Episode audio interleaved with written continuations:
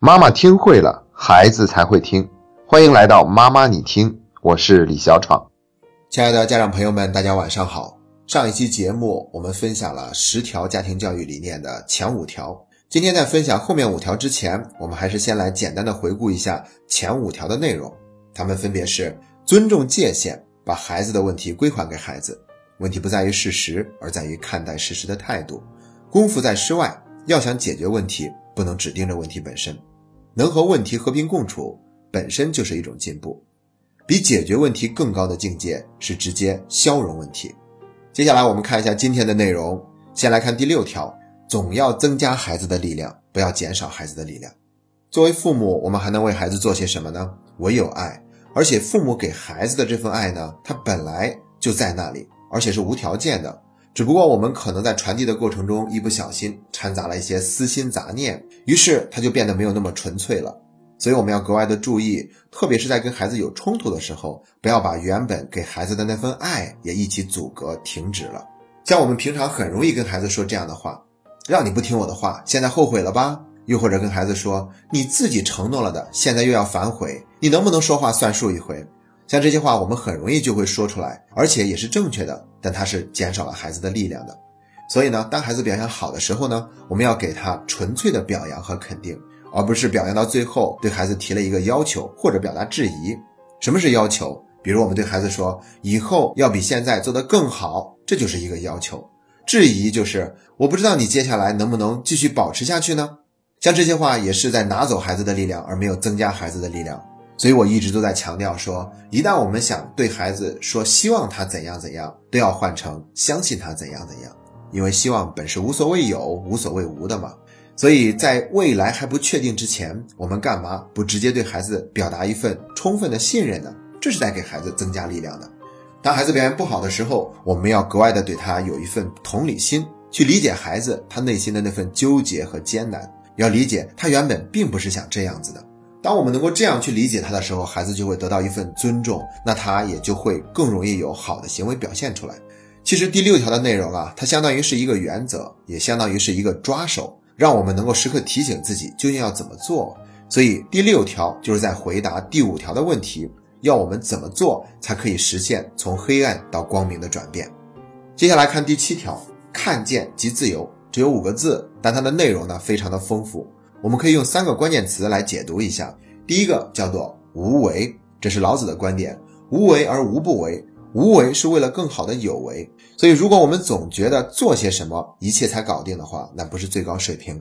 更高的境界是我原本什么也不做，一切都是在自然的规律运转之中，最后我们期望的结果也出现了。那我们干嘛不去追求用这样的状态做好家庭教育呢？这是第一个关键词，无为。第二个就是慈悲。张爱玲曾经说过一句话，因为懂得，所以慈悲。而我们现实生活中总是觉得内心是失衡的，所以才会有那么多的委屈、抱怨、愤怒，想要发泄出来，迁怒到孩子的身上。但实际上这都是说明我们还没有看透真相，我们觉得孩子应该为我们的情绪负责。而一旦我们看到了真相以后，我们就自然会变得对孩子多了一份慈悲，给孩子更多一份关爱。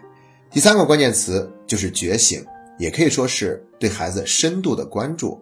其实深度的关注是出自于我们读书会的第四本书《新世界：灵性的觉醒》。它把关注分作两层，第一层是表面的关注，就是对事情问题本身的关注，而深层的关注则是对孩子这个人本身的关注。所以当我们能够对孩子有一份深度的关注的时候，就意味着我们是时刻保持觉察的，而且这种深度的关注会跟孩子形成一个非常好的连结。那关于深度关注这个话题呢，我们以后会跟大家分享一些书籍，它里面会更加清楚地阐述怎样去做到深度的关注。而那个时候的看见才是真正的看见，我们也会在看见以后获得真正的自由。接下来我们一起看第八条，心法不变，方法根本不管用。网络上有一句话叫做懂得了那么多道理，却依然活不好这一生。那在家庭教育这方面呢，我们也可以说懂得了那么多道理，还是管不好孩子。为什么会这样呢？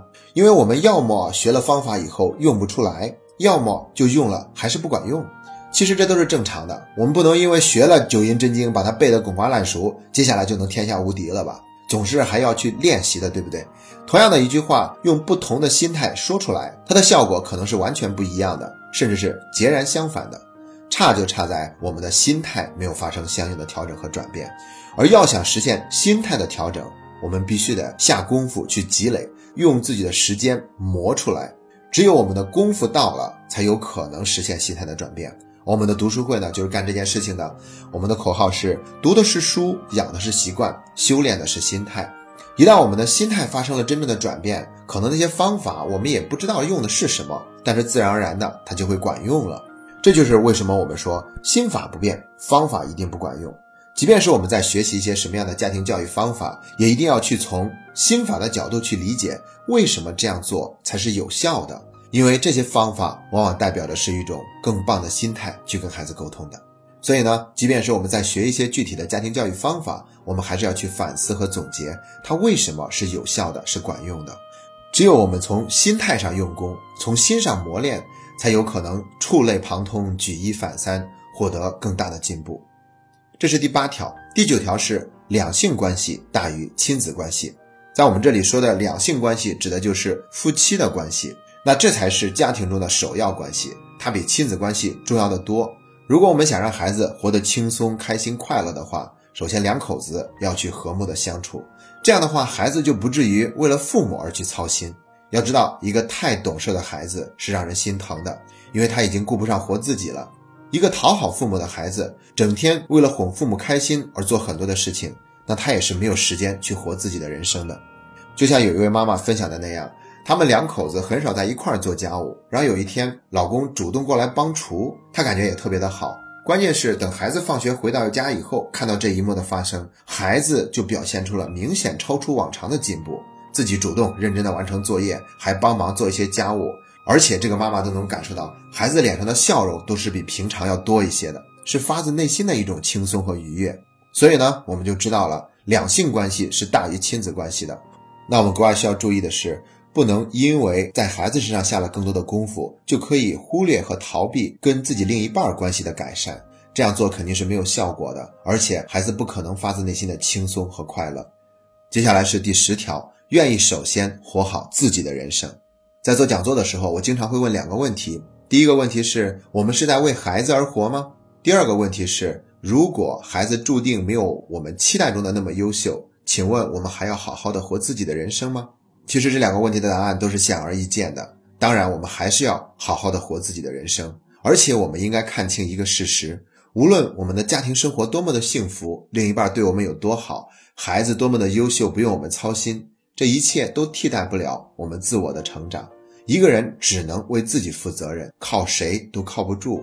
所以只有当我们愿意为自己的人生负责的时候，一切才开始有真正的好转，我们也才能够收获内心的那份安宁。现在我们的读书会里面有八个字，叫做学以为己，反求诸己，两个字都在强调自己的己。学以为己是说，我们所有的努力和学习不是为了搞定孩子或者另一半的，就是为了让自己的生命状态有所提升。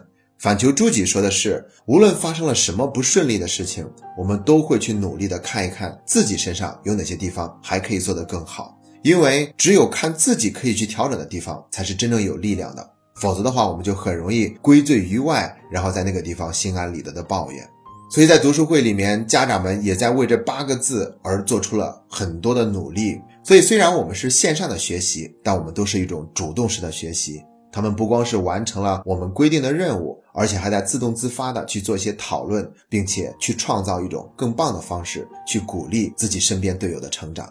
所以呢，我们全国线上读书会做到现在，讨论的话题已经远远超出了家庭教育的范畴，我们在更多的谈论怎么样去活好自己的人生。目前我们有十个精进小组，还有接近两千个家长在全国大群里面跟着我们一起学习进步。我们也越来越意识到，只有活好自己的人生才是解决所有问题的根本途径。我们也在这个过程中让自己的内心变得越来越坚定，更加有力量。